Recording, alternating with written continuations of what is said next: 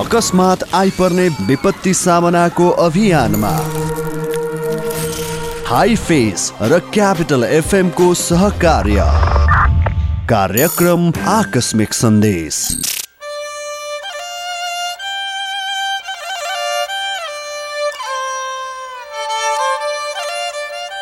विपद सिर्जना हुन नदिउँ विपदको व्यवस्थापन गरौँ। नमस्कार। Himalayan Institute of Fire and Emergency Services Private Limited high फेसको सहकार्यमा क्यापिटल मिडिया ग्रुपको विशेष प्रस्तुति कार्यक्रम आकस्मिक सन्देशमा यहाँलाई हार्दिक स्वागत अभिवादन छ। म विमल थापा। यो कार्यक्रम तपाईँले काठमाडौँ र आसपासका जिल्लामा capital FM ninety two point four mega हर्चबाट सुन्न सक्नुहुनेछ भने पूर्वाञ्चलमा radio Sarangi one one point three mega hertz Morang अनि पश्चिमा अञ्चलमा radio Sarangi ninety three point eight mega hertz पोखराबाट एकैपटक सुन्न सक्नुहुनेछ। सँगै हाम्रा वेबसाइटहरू W W W dot CFM अनियर dot com र W W W dot radio Sarangi dot com मार्फत पनि संसारभर तपाईँले हामीलाई एकै पटक सुन्न सक्नुहुनेछ। कार्यक्रममा हामी विपद के हो यसको व्यवस्थापन कसरी गर्ने अनि विपदबाट जोगिने उपायहरू के के हुन सक्ला जस्ता विषयहरूमा जानकारी दिने कोसिस गर्नेछौँ। श्रोता आजको श्रृङ्खलामा हामी विपद सम्बन्धी समाचार गतिविधि विपद व्यवस्थापन सम्बन्धी जानकारी यहाँहरू समक्ष प्रस्तुत गर्नेछौँ। श्रोता विपद कुनै पनि बेला आउन सक्दछ। प्राकृतिक होस् वा मानव सिर्जित विपद यसको कुनै सीमा हुँदैन र खास गरी बाढी पहिरो आगजनी जस्ता विपत्तिबाट हुने जोखिम नेपालमा अधिक रहेको छ। यस्ता जोखिमबाट हुने मानवीय क्षति न्यूनीकरण कसरी गर्न सकिन्छ भनेर अझै पनि विशेष रूपमा त्यस्ता कार्यक्रमहरू हुन सकिरहेका छैनन् नेपालमा। पछिल्लो पटक केही निजी क्षेत्रबाट पनि यसको प्रयासहरू हुन थालेको देखिन्छ। हामी आकस्मिक सन्देशमा यी र यस्ता धेरै विषयवस्तुहरूमा जानकारी दिने कोसिस गर्नेछौँ। तर सुरुमा भने आजको श्रृङ्खलामा प्रस्तुत गर्दैछौँ समाचार गतिविधि। पश्चिमी वायु सक्रिय हुँदा आज पनि नेपालको मध्य र पश्चिमी भेगमा पानी र हिउँ पर्दैछ। मौसम पूर्वानुमान महाशाखाका अनुसार केही दिन लगातार वर्षा गराएर केही निष्क्रिय बनेको पश्चिमी वायु आजदेखि फेरि सक्रिय हुँदैछ। मध्य र पश्चिम क्षेत्रमा पानी वर्षा र हिमपात हुने तथा देशभर नै आकाशमा बादल लागेर घाम छेकिनेछ। केही दिनदेखि तराईका भूभागमा लागेको कुहिरो आज पनि दिनभर नहट्ने तथा काठमाडौँ उपत्यकासहित पूर्वी क्षेत्रमा दिउँसो बाह्र बजेदेखि बदली हुने विभागका मौसमविदहरूले जानकारी दिएका छन्। तराईमा लागेको हुस्सो र कुहिरो बेलुकी पख मात्रै हट्दै जाने महाशाखाकी मौसमविद मन्जुबासीले जानकारी दिएकी छिन्। राति भने पूर्वी र मध्य तराईका भूभागमा मौसम सामान्यतया सफा रहनेछ। काठमाडौँ उपत्यकामा आज बिहानै पाउने छ बजेको तापक्रम एक दशमलव पाँच डिग्री मापन गरिएको छ। विश्वका भूकम्पीय जोखिमयुक्त देशहरूमध्ये नेपाल पनि एक हो। नेपालमा विभिन्न कालखण्डमा शक्तिशाली भूकम्पहरू गइरहेको कुरा तथ्याङ्कले देखाएको छ। दुई हजार बहत्तरी वैशाख बाह्र गतेको महाभूकम्पपछि आम जनताहरूमा भूकम्पप्रतिको सहजता अझै बढ्दै गइरहेको छ। यसै सिलसिलामा नेपाल सरकार तथा NSET Nepal National Society for Earthquake Technology नेपालद्वारा दुई हजार छत्तर साल माघ दुई गतिदेखि चार गतिसम्म काठमाडौँको राष्ट्रिय सभागृहमा आयोजना गरिएको भूकम्प सुरक्षा प्रदर्शनी कार्यक्रममा जगदम्बा सिमेन्टले प्रत्यक्ष रूपमा सहकार्य गरेको थियो।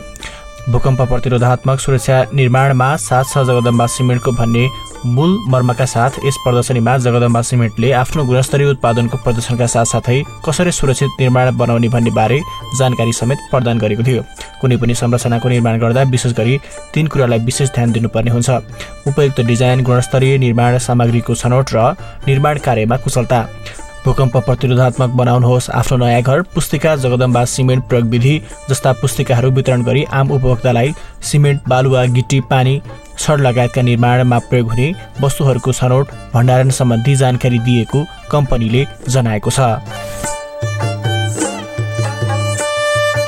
चेकोस्लोभाकियाको पश्चिमी सहर वैपट्टिको एक अपाङ्ग हेरचाह केन्द्रमा आइतबार आगलागी हुँदा कम्तीमा आठजना व्यक्तिको मृत्यु भएको उद्धारका लागि त्यहाँ पुगेका सरकारी अधिकारीहरूले बताएका छन्। अपाङ्ग हेरविचार केन्द्रमा आगलागी हुँदा कम्तीमा आठजनाको मृत्यु भएको छ भने अडतिस व्यक्ति जलेर घाइते भएका छन्। घटनामा सक्त घाइते भएका कम्ती तीस व्यक्तिलाई उपचारका लागि अस्पताल पठाइएको छ भने एक व्यक्तिको अवस्था निकै चिन्ताजनक रहेको छ। तीन गम्भीर रूपमा घाइते भएका छन् भने छब्बिसजना सामान्य रूपमा घाइते भएका छन्। भवनमा लागेको आगो नियन्त्रणमा आइसकेको छ। आगलागि सुस्त मनस्थिति भएका व्यक्तिहरूलाई राखिएको एक घरमा भएको वैपट्टिका नगर प्रमुख जितका गाब्धुनोभाले जानकारी दिएका छन्। श्रोता नेपालमा पछिल्ला वर्षहरू प्राकृतिक विपदका दृष्टिले निकै भयावह भएका छन्। हजारौंको ज्यान लिने गरी भूकम्प गाउँ नै पुरिने गरी गएको पहिरो बाढी आगजनी खडेरी जस्ता प्राकृतिक विपत्तिहरूले एकपछि अर्को गर्दै नेपाललाई पिरोलिरहेका छन्। विपद व्यवस्थापन सम्बन्धी एउटा जानकारी यहाँहरू समक्ष प्रस्तुत गर्दै हुनुहुन्छ। अब हामी सोही जानकारी यहाँको बिचमा प्रस्तुत गर्दैछौँ।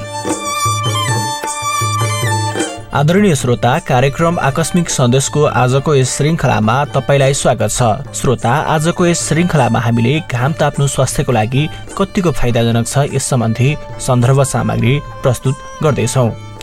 श्रोता जुनसुकै मौसम किन नहोस् सूर्यको प्रकाशले हाम्रो स्वास्थ्यलाई निकै फाइदा हुन्छ। झन् जाडो मौसममा त यसको प्रभाव बढी हुन्छ किनकि सूर्यको प्रकाशले नै हाम्रो शरीरलाई आवश्यक तापक्रम उपलब्ध गराउँदछ। तर घाम ताप्दा के फाइदा हुन्छ र यसबाट फाइदा कसरी लिने भन्ने हामीलाई थाहा नहुन सक्छ।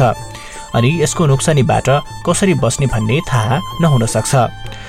सूर्यको प्रकाशका कारण चाहिँ हाम्रो शरीरमा धेरै फाइदा हुन्छ। यसमा रोग निवारक हुने भएकाले हामी विभिन्न रोगबाट सुरक्षित पनि हुन सक्दछौँ। सूर्यको प्रकाशमा नै क्यान्सर विरोधी तत्त्व हुनुका कारण यसले हामीलाई क्यान्सर हुने सम्भावनाबाट पनि बचाउने वैज्ञानिकहरू बताउँछन्। शोधकर्ताहरूका अनुसार जहाँ मानिसहरू कम समय सूर्यको प्रकाशमा बिताउँछन् त्यहाँका मानिसहरूलाई क्यान्सर हुने सम्भावना पनि बढी हुन्छ। यति मात्र होइन सूर्यको प्रकाशले हाम्रो रक्त सञ्चारलाई पनि राम्रो बनाउन सहयोग गर्दछ। साथसाथै सूर्यको शरीरमा सोरोटोनिन नामको हर्मोन कम हुने भएकाले डिप्रेसन हुनबाट पनि सूर्यको प्रकाशले बचाउने विभिन्न अध्ययनहरूले निष्कर्ष निकालेका छन्। बरु यसले हामीमा खुसी बढाउँदछ।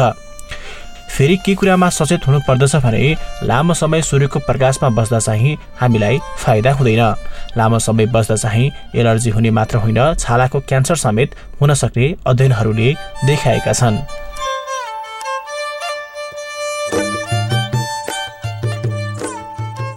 श्रोता प्राकृतिक विपत्तिका कारण नेपालले ठुलो धनजन तथा भौतिक क्षतिको सामना गर्नु परिरहेको छ। जोखिम न्यूनीकरण तथा पूर्व तयारीमा पर्याप्त लगानी र चासो कम हुनु जनचेतनाको अभाव जस्ता कारणले गर्दा विभिन्न खालका प्रकोपहरूबाट हुने आर्थिक तथा मानवीय क्षति पनि उत्तिकै बढिरहेको छ। श्रोता आजको श्रृङ्खला यति नै। भोलि हामी नयाँ श्रृङ्खला लिएर आउनेछौँ। विशेष त आकस्मिक सन्देशका हरेक श्रृङ्खलामा विभिन्न खालका विपद व्यवस्थापन कसरी गर्ने यो विपदबाट हामी कसरी जोगिने भन्ने सन्दर्भमा सन्दर्भ सामग्रीहरू पनि हामीले प्रस्तुत गर्दै आइरहेका छौँ। र भोलि पनि हामी यस्तै सामग्री लिएर आउनेछौँ।